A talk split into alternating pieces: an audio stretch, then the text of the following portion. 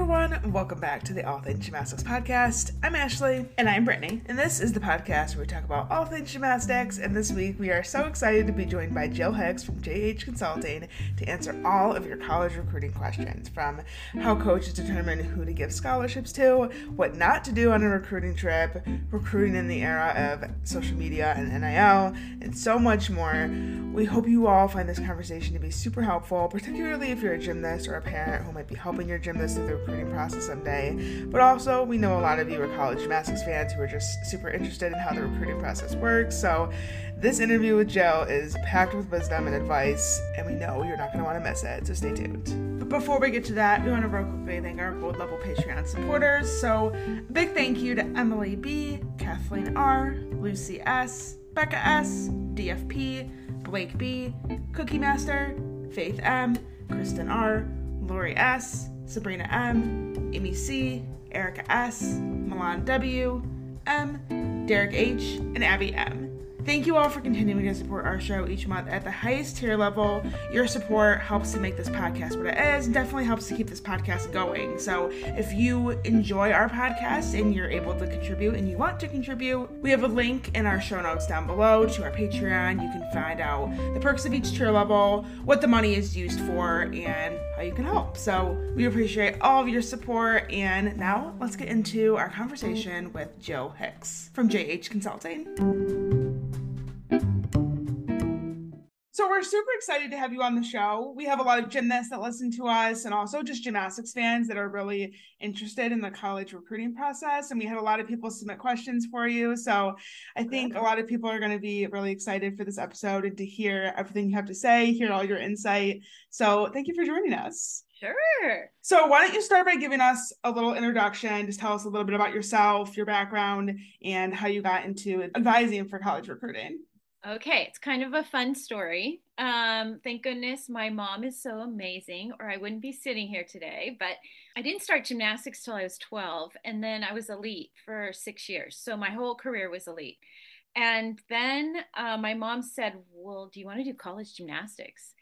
And when I became like a senior in high school age wise, and I'm like, No, never heard of it, don't want to do it. And that was back then before there were any elites really um, in college, right? So she sent out my resume anyway to all these colleges. So I went to UCLA, USC had a team, and the Arizona schools and Oregon State. And Oregon State just stayed like really on top of sending me stuff, calling my parents, the whole thing. So they send me a scholarship. It's, it's uh, I go on a visit. That's what it was. I went on a visit and I was like, yeah, there's no way I'm going here. like I was like, uh, there was no beaches in Oregon that I could see. There were no malls. It was just all green trees and nothingness. So I go to myself, I, I, mean, I only remember a few things, but I remember saying to myself, I'll be nice, but I'm not going here. There's no way. So the scholarship sat in the kitchen on the table like the whole summer prior to me going. And I wouldn't sign it. And my dad pulled me aside and said, Look, you can buy a car. We'll get you a car and you only have to do this for a year. And if you don't like it, you can come home. So that's how it happened. So I said, I could do it. I could do a year. So um, I get there and I absolutely fall in love with college gymnastics. And unfortunately, I had had a knee injury. And by Christmas of my freshman year, I went in and quit the team.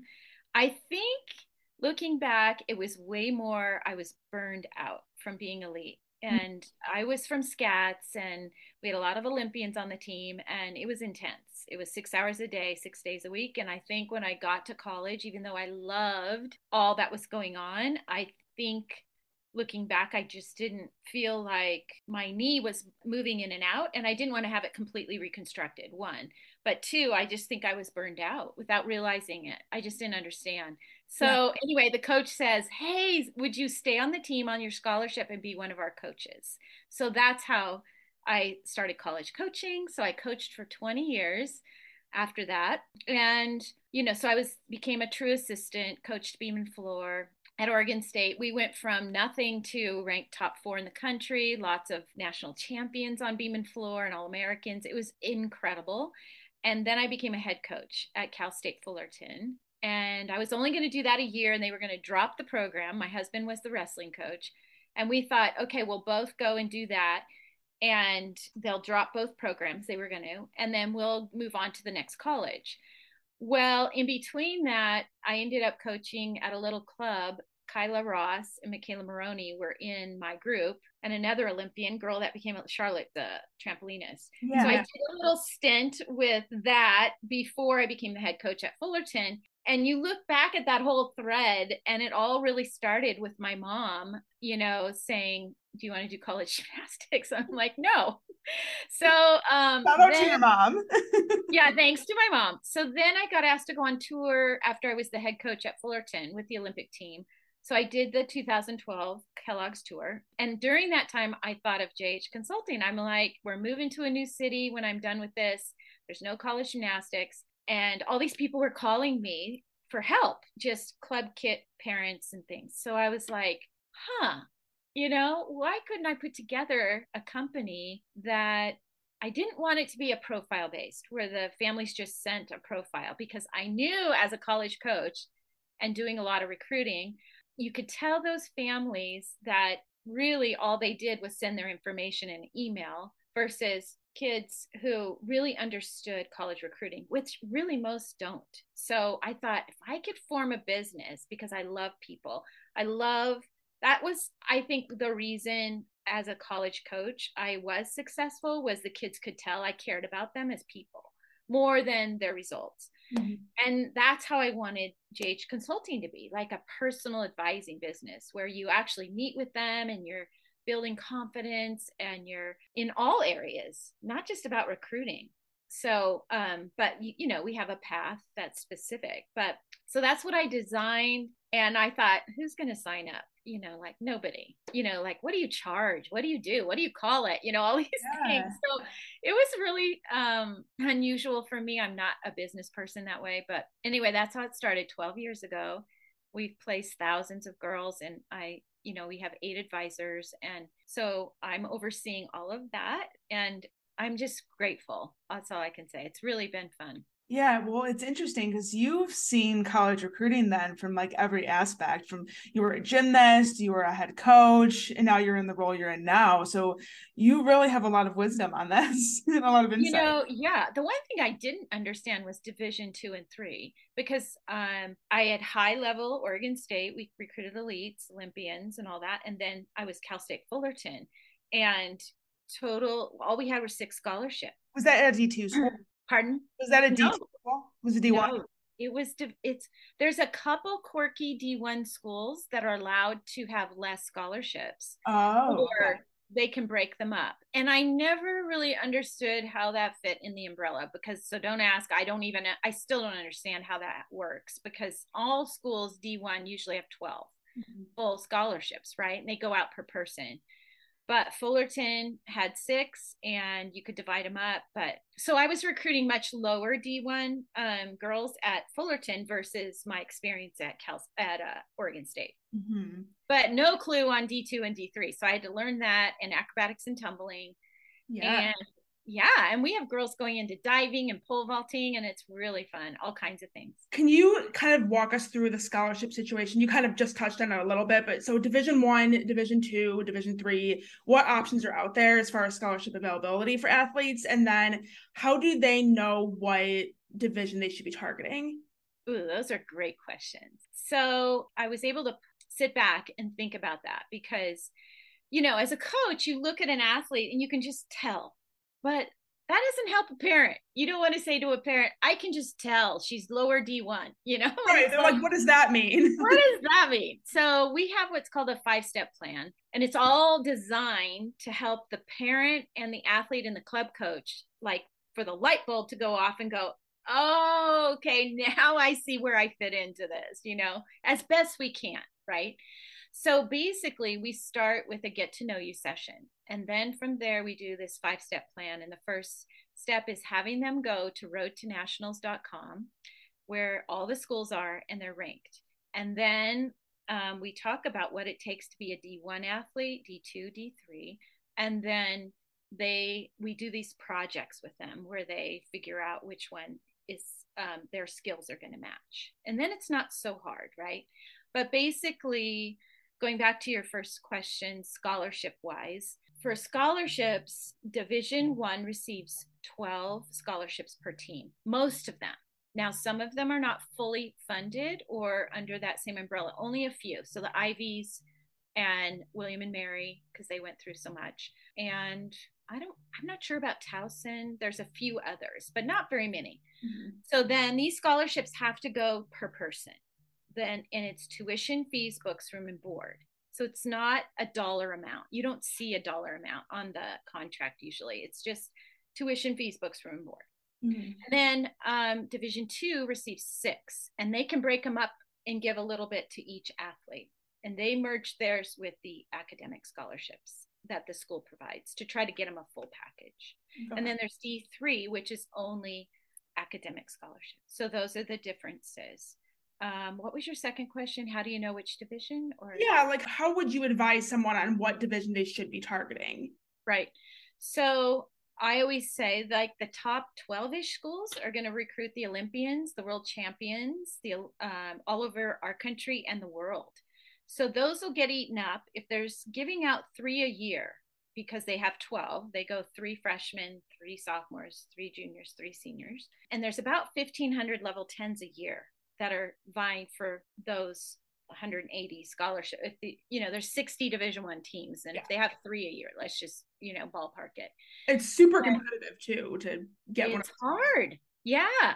But the interesting thing is being an advisor the word on the house is you can get a full ride. You know i think that's what goes around all the time to the families and the parents sitting watching practice or whatever but they don't know the numbers usually they have no mm-hmm. clue how many level 10s there are in the country, right? Or how many elites there'll be each year. Or the fact that because of COVID, all those girls down to 2024 get that added extra year if they want it. They don't get the scholarship, but they get the added year. That ate up 80 spots this year and last year. So all of a sudden now you're like looking at it and going, if I can get a walk on spot, I'll be happy.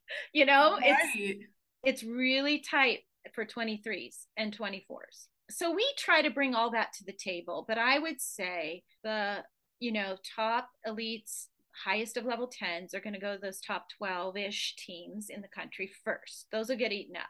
And then it kind of trickles down from there. So you have you know your highest of level 10s your medium level 10s and your low level 10s basically. Yeah. and it's kind of divided by execution so when you look at it across the board, a lot of times your D3 girls have level 10 start values. I mean, 10 start values at level 10, but they're just not as clean yeah. as the others, right? Mm-hmm. So and that's what college gymnastics is all about. It's all about execution. Yeah. So when we break all that down in our five step plan, we meet once a month. You know, they are all of a sudden by week by session two, they get it. They're like, oh, okay, I'm a level 10, but I'm not that level 10, you know? But the problem is they've all gone to camps that are what they see on TV or, you know, so you have to kind of gently, you know, help them one, see the real true picture, and then two, say, but you're good enough. You can do this, but we've got to get you to the right exposure for you to have an opportunity. So it's kind of like we, you know, have to rearrange because most, the bulk of our clients are level nines turning 10s. They're mm. not, I mean, we get, a, I have a lot of elites. I have a lot of high end level 10s, but the bulk are going to be, you know, your basic level 10 girl who wants to do college gymnastics. So that's how we do it do colleges recruit only all arounders? Like, what happens if, say, you're like a nine nine consistently on one event, but then you're a little bit lower on the other events? Will yeah. Division One schools still consider you?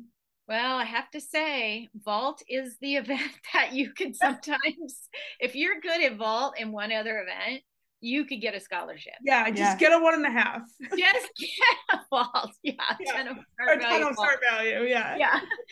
Um, but not always you know, not always. I mean, I was just on the phone with one of the top teams in the country, and we were chatting about a 10 vault. And, and I was asking him, I'm like, you know, what do you think about this vault? It's not the typical one and a half, you know, and, you know, so you have to understand all the ins and outs and parents just aren't going to know all that, you know, and most of the time, parents are the ones really helping their kids get recruited. Club coaches want to, but there, there are very few club coaches out there that really understand and the ones that do they get it. I got to get my girls great execution at level 10 and they have to be at certain meets and those coaches do a really good job of that right? And parents will still hire us. They'll hire us kind of in confidence because they're afraid to tell their club coach.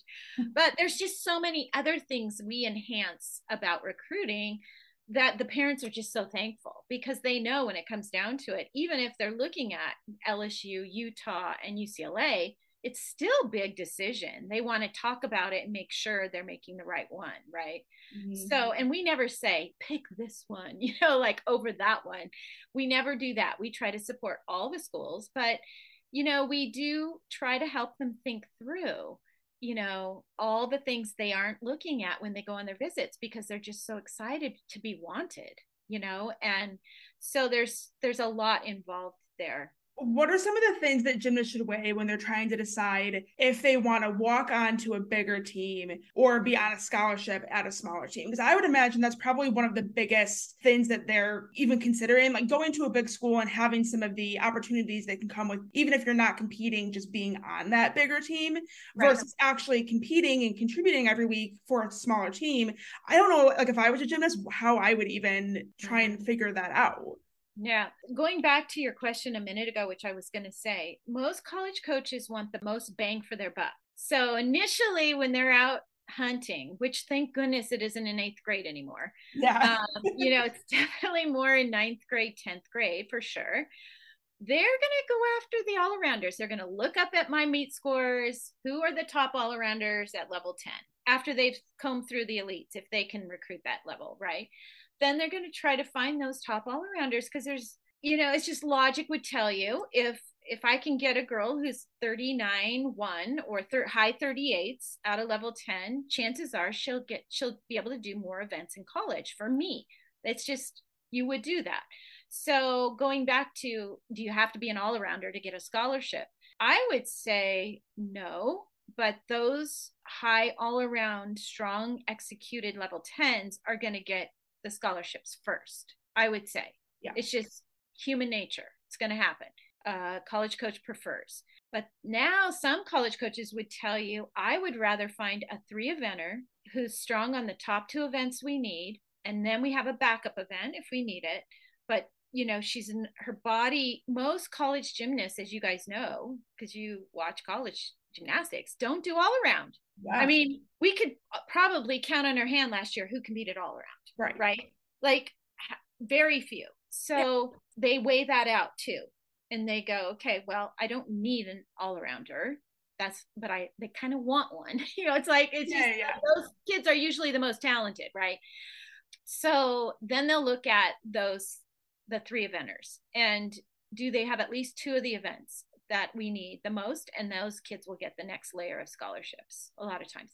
Then it comes down to, and in our conversations with our clients, we have that very statement you just said. It's like, look, I ask the parent directly, have you saved for college, or do we need to only look at schools where she can potentially get a scholarship? And then I reevaluate things based on that, you know, or we do as advisors, because you're right. You would drop down probably in the rankings of which schools you're going to look at if you need a scholarship and you better have a pretty good all around score or at least be really strong on three events to get the scholarship, right?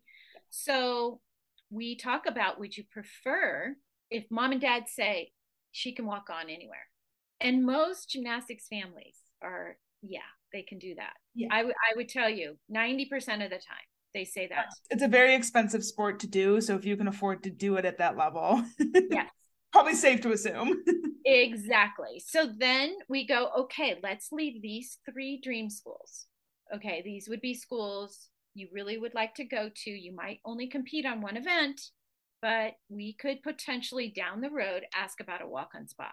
So we don't really go there until the timing, I feel the timing is right.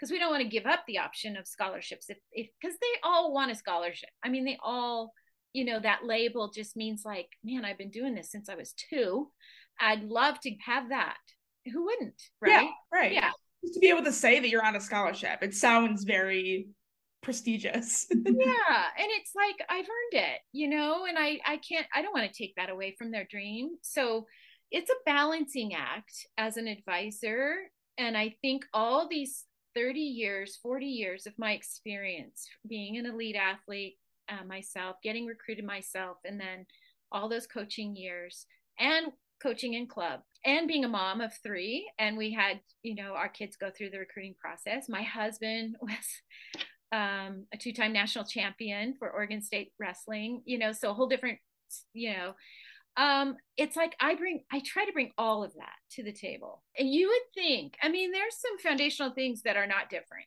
that jh consulting is founded on but every situation is so different with these kids, you know, their strengths, their weaknesses, where they live, where they want to go, what the college coaches think of them, you know, their grades, their so it's like a puzzle piece, you know, every single time. And I think that's why JH Consulting's been, I think, successful is word of mouth. I hope people some people leave probably feeling like we didn't get what we wanted, you know, because I can't pull out magic. You know, it's like things happen and I can't I'm not in the gym with you coaching you or whatever. You, you know, You only have so much control over what the actual outcome is. Yeah. You have very limited control over that. yeah. But hopefully they leave feeling cared for and that they gave it everything they got and we gave everything we got. We we had to them, you know. Mm-hmm. And that's kind of how recruiting is. I mean, you've got to jump in with both feet not knowing if you're going to get rejected by everyone or or some yeses and um, it's such a risk they take emotionally you know most gymnasts have never had a job let alone or even gone to school some regular you know mm-hmm. and now you're asking us to do all this like almost pr to the college coach and they're like ah i'm a shy gymnast just give me an assignment you know don't yeah. yeah so it's really building all that up in them and it's so cool because you really see them blossom as people you know they start out really shy most of them and then they turn into these just strong pre-college kids it's neat so for someone that decides that they do want to go the walk-on route I don't know if you can speak to this or not, but do you feel like college coaches have the same expectations for someone who is potentially coming on as a walk on as opposed to someone who's going to be recruited on a scholarship? It is different. It is different. I mean, I always say, bottom line, college coaches are being paid to win. that is their job. True. So, um, no matter how nice they are or how this or that, you know, I mean, so they're always looking at it from an angle of are you going to contribute? And i think i always tell my walk-ons uh, dental walk-ons i tell them i say look it's way easier to get rid of a walk-on than a girl on a scholarship. That's the only difference. If you follow all the rules and a scholarship girls follow follow all the rules you will be basically with most of these coaches you'll be treated the same. You'll travel if you make the lineup. You'll get the leotards the workout gear the academic services the medical and the travel. Uh, you know you will all of that is the same. I personally loved walk-ons because they were the inspiration of the team. They were doing it for nothing in some ways right? They're as a human being when you're being paid and labeled you feel pressure in a diff- whole different way than if you're a walk-on walk-ons feel pressure but it's just different mm-hmm. but most college coaches when they're going, that's an amazing routine. She's in the lineup. You know, she just made the lineup. I don't care if you're on a scholarship or not. Like, I need a girl like you to be in my lineup because we're weak here and you are you're showing me every day you can do this so but i would say the one thing some walk on struggle with is confidence because they don't have the scholarship label. So they feel sometimes like they're underneath or something. And i tell them but they're not. It's just they carry that. So as a as a head coach you have to learn how to get that off of their back so they can be freed up to be as good as they really are which can be as good as your scholarship athletes. Mm-hmm. sometimes they'll carry carry some of that. Well you do see even with some of the top teams that have gymnasts that walk on you can make lineups. It is possible. oh, yeah. and even get a scholarship by the end of your career. So it definitely does give you something to strive for um, and, and doesn't make you any less of a gymnast. You're they're at the same level talent wise, or at least close to the same level talent wise, and they're still of value to the team in a lot of different ways. Mm-hmm. And a lot of people don't realize who the walk-ons are. Yeah, so, I mean, I look at Gracie Kramer, UCLA. She was my client and gonna go full ride to ASU, and then her mom called me and was like, "This isn't a good fit. What do we do?" And I'm like, "I have an idea." Yeah. and then um I was thinking Kendall Poston and Sarah Elias and like all those. There's so many that people don't realize they never got a scholarship. Yeah. And they made it to nationals and some of them win nationals. You know, it's like I was gonna say that. Yeah. Yeah. Gracie Kramer, she even got a 10 on floor for UCLA. Oh, yeah. Like who would have thought? Yeah, she's like right. big time. Yeah. yeah so I always use those examples, and the girls are shocked. But we have we play so many walk-ons that are really strong on a couple of events, and if they can mentally handle that pressure. But I also am honest. Like I mean, I said to Gracie, "You may never compete, not once. Are you ready for that?" You know. But then you don't know when they get on the team how healthy those Olympians are going to be or not, right? So exactly. it's crazy. So I I don't know. I look at all of those scenarios and when I find, you know, someone comes to me and I know a college coach is going to be like getting a cream of the crop here, they just don't know it. You know, it's pretty fun. Yeah, mm-hmm. to see that happen. So one of the questions that we got um, a couple times, then actually it's a question that I had myself. Say a team has like three spots available and they have 10 gymnasts come and do a visit at the school how do they determine out of that group who to offer to without knowing who's going to actually accept the offer? Yeah, so I'm sure every college does it different and I can only speak to the few schools that I experienced this at, but you know, basically they have a board that a big chalkboard or a board and they put those names up there. And they I mean, if it was me, I would start with who's my best athletes, you know, who could score the most on the events we need next year so it comes back to that every time. Then it is okay, we've gotten to know them on Zoom sessions as coaches. Which ones did we find we connected with the best? Then let's go watch their practice. And then let's talk to their club coaches because it's all a game. It's a game on both sides, right? So a club coach isn't going to tell you everything you know that you're going to have to deal with when you get that athlete. So you as a coach have to have eyes all over and when you're watching whether it's their instagram or their attitude or when you go watch them at practice or how they act at a meet all those things can make them stay high on the list with their physical abilities or maybe come down to the middle you know or whatever. So then the last thing is when they come on a visit and then the team will vote usually. So they don't just have them on a visit and then go, let's see which one, you know, you teach your team how to recruit and you teach them what to ask and you then you have a meeting and you say what did you find out? And what did they say? And how did they act? I mean not all head coaches are that intense about it. I was because that's just who i am but and some of those girls they know statistically are going to say no to them and go over to Florida if you're Georgia or whatever. Right? Yeah, I was going to ask that. Like, do how long does a coach hold the spot for somebody, hoping that they're going to commit? Because you don't know, gymnasts they go on a bunch of trips. Yep. They sometimes take a while to decide where they're going to go. How long does the coach hold that spot for them potentially? Oh, that's a boy. You're bringing back all kinds of memories. I just remember, I remember Greg at Utah. You know, those were that was my era, and um, we used to hear all these stories like you know the girls he'd bring in four and he'd say okay i have three scholarships so whoever tells me first will get it.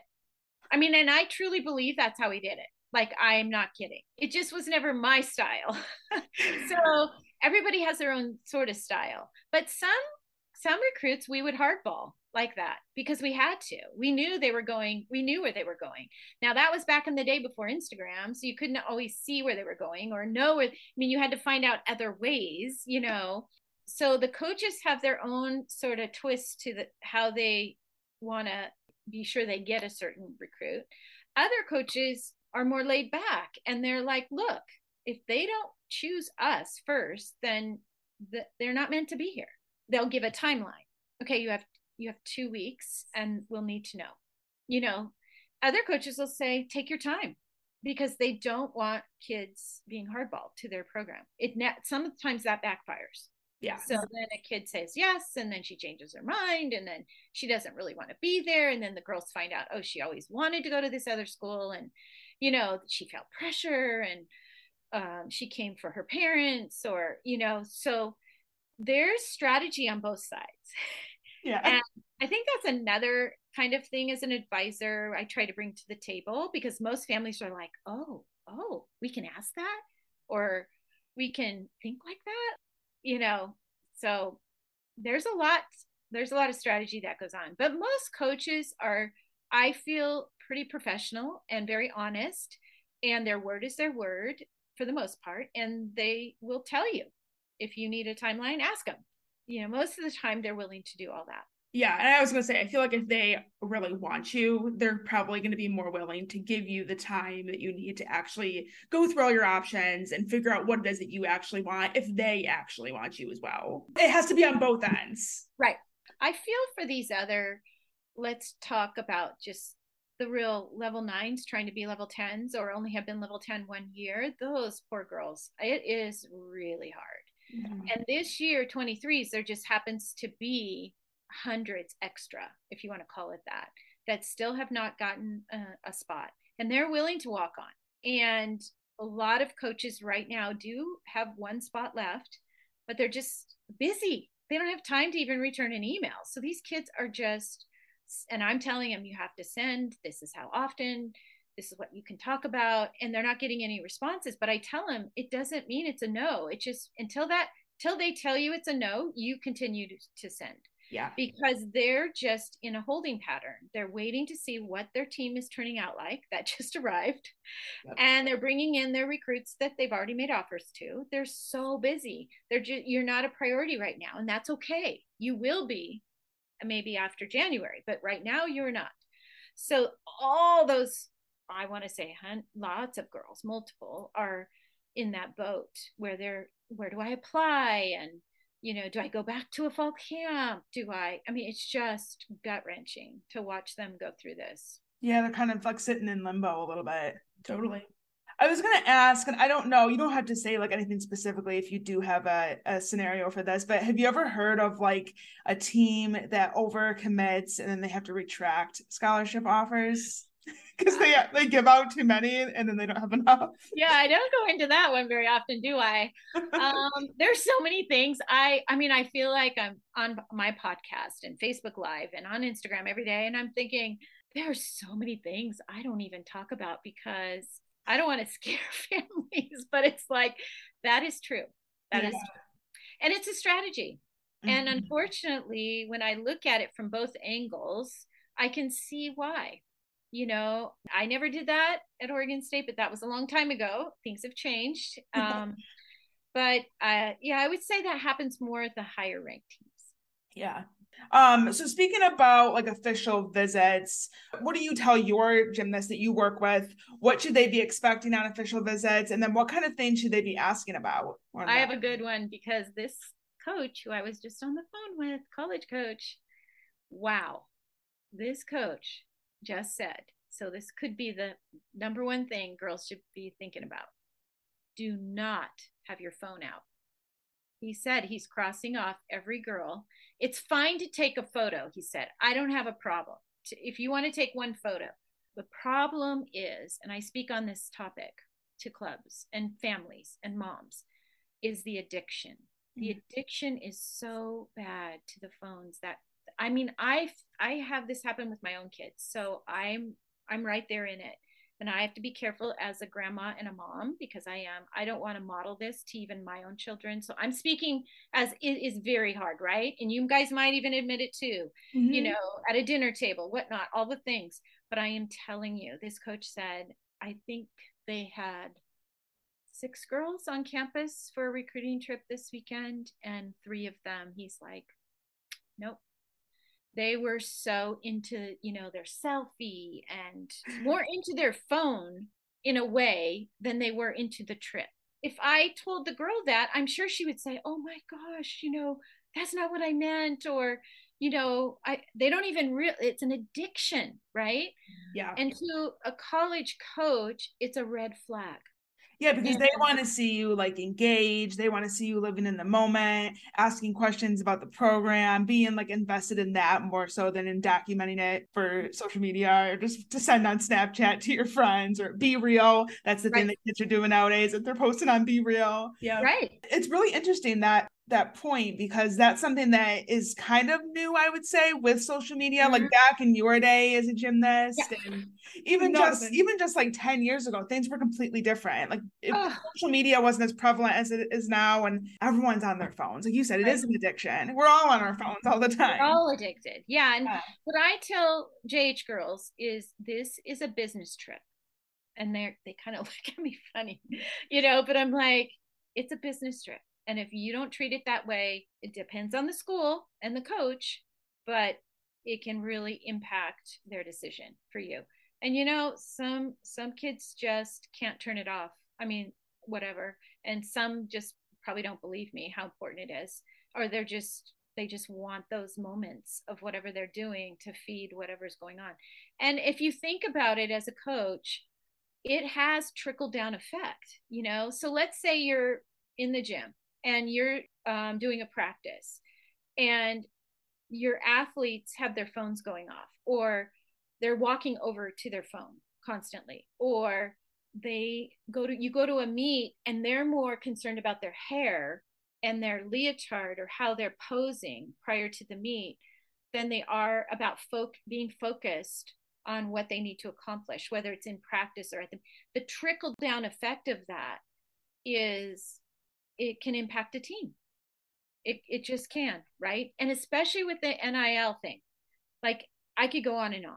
That also there some coaches are watching for is that their goal or is this their goal? You mm-hmm. know? And sadly, some kids they don't even realize how they're being portrayed or what they're doing and they think it's just a cool thing you know and it's not all cool and and you know what? It's not just the phone.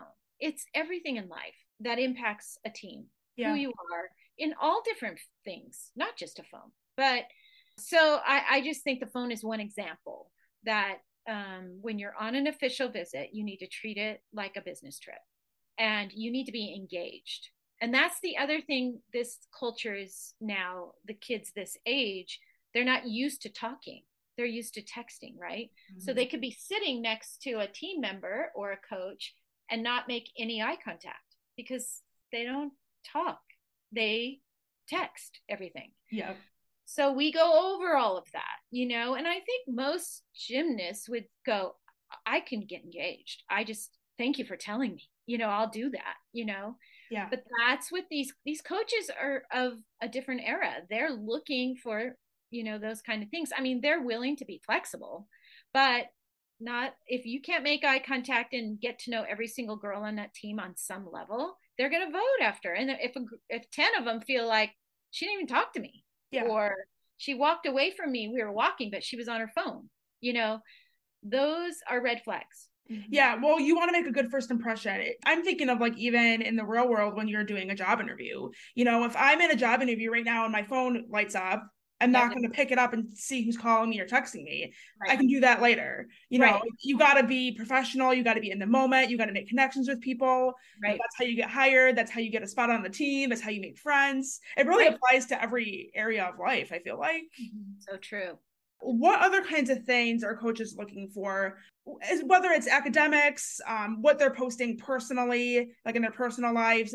gymnastics wise how often should they be posting i guess what kinds of things should gymnasts be putting out there to advertise i guess if that's the right word uh-huh. themselves uh-huh. to those college coaches what are some of those important things that you hear on your end I always say so it starts with the three S's we all know. So it's skills, scores, and your start values. You can't get around it. You can't fake it they can find them and they can see the girls who are putting highlight videos out without the truth. You can you know technology can change a lot of that right? But coaches can see through it. So that's the foundation. And every coach has to win try to win. So that's what they need. You can be really nice and have really good grades but if you don't have the skills the scores and the start values and the videos to prove it sorry, your foundation right there is going to be a little bit wobbly. Okay, so those three S's really important. Then it comes down to, yeah, your academics, but I can tell you it's not a separator in recruiting. Most gymnasts have a 4.0. I mean, it's just, I see it all day long. So that's not a separator, but you want to communicate that school is important to you and you want to graduate and you may not know your major, that's okay, but you want to, you know, show that academics are of value to you. And then the next is your personality. So, who are you as a person? So, the good and the bad of technology with Instagram and all those things, they're looking at who follows you, who do your parents follow, who do your parent, what are your parents like? Do you advocate for your other friends on the team? Because they're looking for a team player, right? Yep. So they can see all these things. What do you do in your spare time? Do you volunteer? Do you have a, a heart for people beside yourself? You know, the sad part is with the sport of gymnastics, anyway, it's a very um, individual sport. So the kids don't have a lot of time for all this extra stuff, but they also are being developed environmentally by all kinds of things in their world. So the coaches want to find out, well, what is in your world? Where are you getting information from and what do you like? And if it's important to a coach, they're going to find out and they will look at all those kinds of things. And of course, they're going to be watching, like I said earlier, when they see you at a meet or go watch your practices. So they're going to look for all the intangibles that have nothing to do with gymnastics because they can see your videos pretty much on Instagram. So That's already out there. Yeah. so do you move a mat? Do you console a teammate? How do you act when your coach when you just messed up or you fell uh, at a meet? I tell girls the best video you can post is a fall and getting back up and nailing your routine. Most of them want to hide those routines. They just they just don't understand. I'm like, oh my gosh, that's the best one to put out there. yeah. Um, they know you're still learning how to compete. They know you're not perfect, right? So they want to see your progress as a person in your academics and in your gymnastics, that you're progressing. You're still young. You're not even going to come for three more years or whatever. Yeah. So it's your attitude because everything impacts your, when you wake up in the morning and how you treat people, impacts all those areas. So they're trying to find out what do you really like. Uh, I have an example. At Oregon State, one of our recruits came and she was really talented. And I'm like, we had a team of really nice girls at the time. And I was like, we need someone who can go out and just lights out compete and who's kind of tough, right? Mm-hmm. So this girl comes and she's in the dorms, staying in the dorms. And I'm waiting outside for her to come. And the time was like a certain time, right? She could care less what time I, how long I was waiting for her to come out of the dorms to take her to breakfast. She had no conscience of others yeah. at all, right? That's kind of how the weekend went. She was nice and everything otherwise. And so we vote afterwards. We have a team coaches meeting and a team meeting. And the girls were like, no way, you know. And the coaches were like, oh my gosh. Even her club coach called us and said, don't take her. Like, just don't take her. Oh, wow. So it was that bad. I was the only one that was willing because I spent some one on one time with her and I could tell her selfishness was a protection. It, it was like she had gone through so much in her life, a lot of pain. And that was her way of kind of, so the, the head coach was like, okay, fine. We'll t-. I mean, she was a great gymnast she, he goes, fine, we'll take her, but you are in charge of her.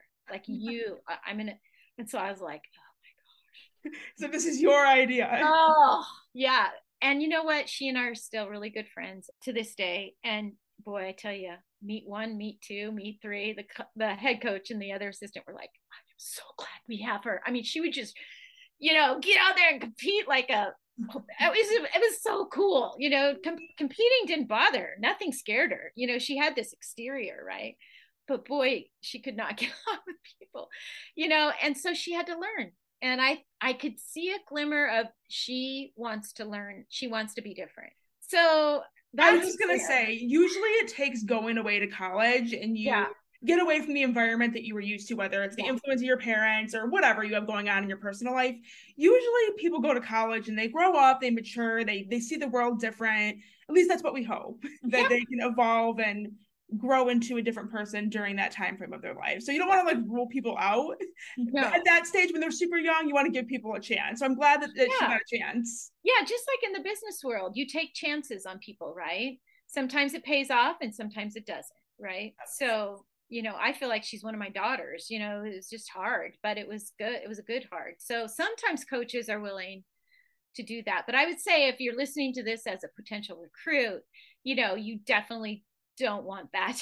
you don't want to make that part of their having to decide against you, you know, potentially. But those are some of the interesting stories out there. We had someone ask us about NIL and how that's changed recruitment, and has it changed your job in any way?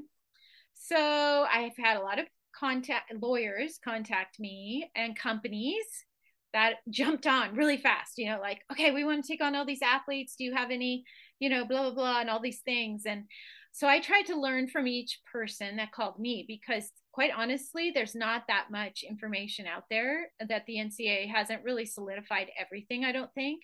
And what the biggest thing I found out is I don't want to take that on.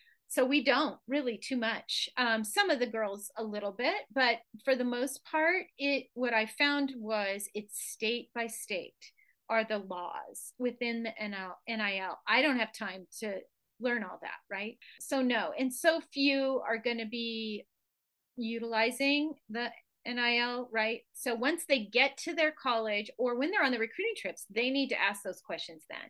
If they're of that caliber or have that many followers, then I'm sure those schools have a meeting they can have with their, you know, specialists on the campus because they hire specialists to do this now. Mm-hmm. But there's so many legal pieces of it, and it just doesn't impact the bulk of our clients. So we really haven't um, had to, but I, I've tried to learn as much as I can. Do you feel like NIL has made college recruiting more competitive? Because I feel like maybe it's just social media, or maybe it's a little bit of NIL and social media. It just feels so competitive now, where like you see all these gymnasts going on trips and they're posting the photo shoot photos and them down on the football field and they're wearing the NCAA championship rings. And it seems like all the schools are pulling out all the stops trying to get all of the top recruits. The top recruits, you bet.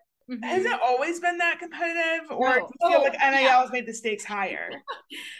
um, yes, it's been that competitive. It's just different now. NIL puts a different layer to it. But wow. when there was no NIL, it was other things, right? So yeah, and if you talk to those top coaches, they have some stories to tell about each other, and some get along, and some don't, and some, you know, have had some harsh words with each other, or you know they turn each other in apparently or you know right. a little bit dog eat dog you know so the nil just puts another layer to it yeah honestly and maybe i'm you know kind of conservative i don't like what it's doing to the regular everyday girl who wants to go that direction and is doing things in their photos that i think in the long run they just don't i don't think they realize so I have a heart for you know um, being mindful and careful. I know what else is out there. The sad part of yeah. that world. So another element is just finding for the gymnast finding things that work for you and what you want your brand to be and being able to kind of weed that out whether it's by yourself or if you're working with an agent which we're seeing a lot more of that. Even going into this year with college gymnastics so many more gymnasts are working with agents now which i think if you are going down that path is a good resource to have because it's somebody who kind of knows more like even on like the legal end they can help with what's going on and negotiating some of those deals and kind of letting the athletes just be athletes and, and students. yeah and students of course and just hopefully finding things that fit with who they are as a person yeah. and their brand and and keeping it keeping it that way and yeah, not getting too sacrifice don't sacrifice your soul for a dollar basically. Yes. you know that's all i'm saying. And i just think sometimes they're so young. You know a lot of these elite gymnasts haven't even been like i said they haven't experienced a whole lot. So finding the right managers I, I know a few that are so good, you know, and they're there to protect too, you know, and so that that in itself is great. I think that's fine, but uh, and I do not mind that these girls are making money for their years and years and years of work, you know, as far as that goes. That's not what I'm saying.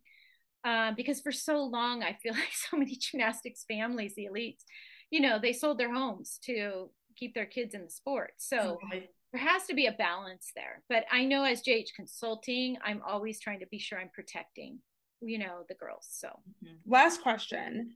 What would you say to gymnasts who are either struggling to get recruited or they're just having some anxiety about the, the whole process? Because it can be really intimidating, like we've talked about. What is your biggest piece of advice for them? I'll use an example this week. I had a family come to JH Consulting, and the dad just keeps saying, I, I cannot believe I didn't hire you sooner. And it's not about JH Consulting, it's about getting the most information you can to help your daughter get recruited, right? And I think, as most parents, they think it'll be sort of easy. Once she gets to level 10 or in high school, we'll start sending her information, you know, and that's one of the biggest mistakes that they can make. It sounds illogical but when you think about it, if you start sending your information just because you're in high school and you're a level 10 and you send it to a program that maybe down the road could be a program for you, but you send it too early, the coach is not going to open it or read it or keep it if you're not at their level or very close. They don't have time. There's too many others that are. Mm-hmm. And so I see that happen all the time. And then in the end, they're left with nothing and because they didn't time it right. Yeah. Well, how could you know as a parent? Like, I know our kids did soccer. I mean, I tried really hard to understand soccer, but I didn't get it all. Like, I, I'm like, get the ball in the net, you know, but mm. all the little technical things that a coach looks at, I, I, I had to learn. Like, I tried to learn. It was fun, but I, I'm not a co- soccer coach, you know. So parents just don't understand. It's like they don't see they don't understand how many girls are out there, how competitive it is. And then, well, my daughter's not different. Well, yeah, her scores are kind of the same. What's the difference? 9294.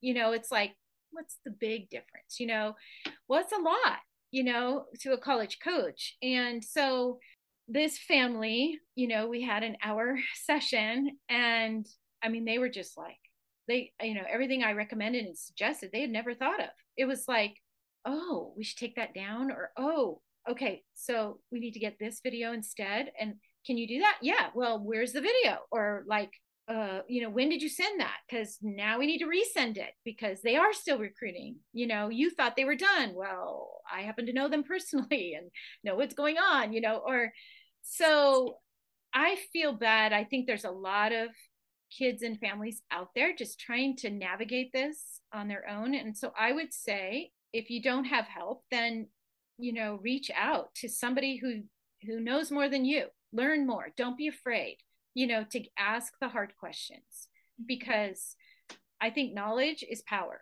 when it comes to recruiting. And I know we, I did this with my own daughter. I went and found one of the coaches in her soccer develop. Oh, oh, she was at a very high level, and he was a college coach in the past. So I just went to him and I said, "I need help." Like, and he didn't even have a business. I said, is she going to go high D1 or medium lead D? I knew that, right?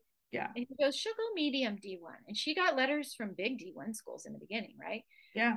Wow. Uh, well, she was only five two, so she didn't grow any taller. So they gave it to her when she was little, those letters. But as she didn't develop and grow, I mean, grow taller, the letters began to go right where he said they would, you know? And I was like, man, had I known that, you know, it's just little things like that that I would say for a girl who's out there trying to get recruited, don't give up, stay open in the process, and have dream schools, but have a lot of realistic schools.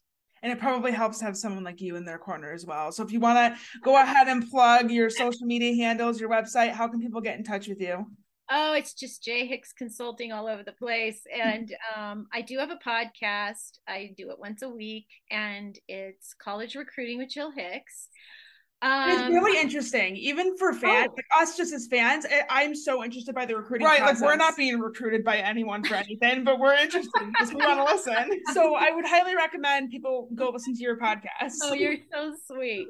I have a YouTube page I did a while ago that has a lot of the schools and the topics on there, but I'm not really doing YouTube right now. I'm trying to focus on but the parents love their favorite one is my Facebook Live at noon on every Wednesday uh, Pacific Standard Time. So that's at just Jill Hicks Consulting LLC you got a lot of stuff going on, and we're really, really grateful that you came on and shared some of your expertise with us and yes. our listeners. Thank you for letting us pick your brain about college recruiting. this was so much fun. Good luck to you guys. I'm glad you have a podcast too. I think the more the merrier. Oh, absolutely. Yeah. And thank you so much. We we appreciate you. That does it for this week's episode. We just want to say thank you again to Jill for taking the time to come chat with us. This was a super interesting episode and also yeah. one that was highly requested. Yeah, so I know a lot of our listeners are going to be really appreciative that you took the time to come chat with us. And of course, we will put Jill's website down in the description down below.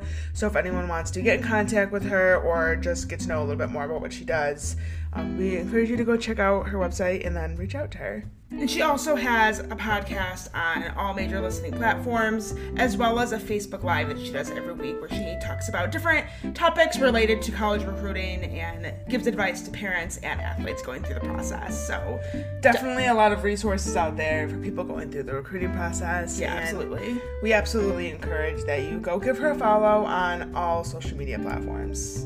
Next week, we'll be back with the U.S. Women's World Team announcement and then also share our predictions for the World Championships. We've done a U.S. Women's Team prediction, but we haven't actually talked about who we think is going to come away with medals at these World Championships. So we're super excited to dive into that conversation with you guys next week. But until then, we hope you have a wonderful week. We love you all so much, and we will talk to you real soon. Bye. Bye.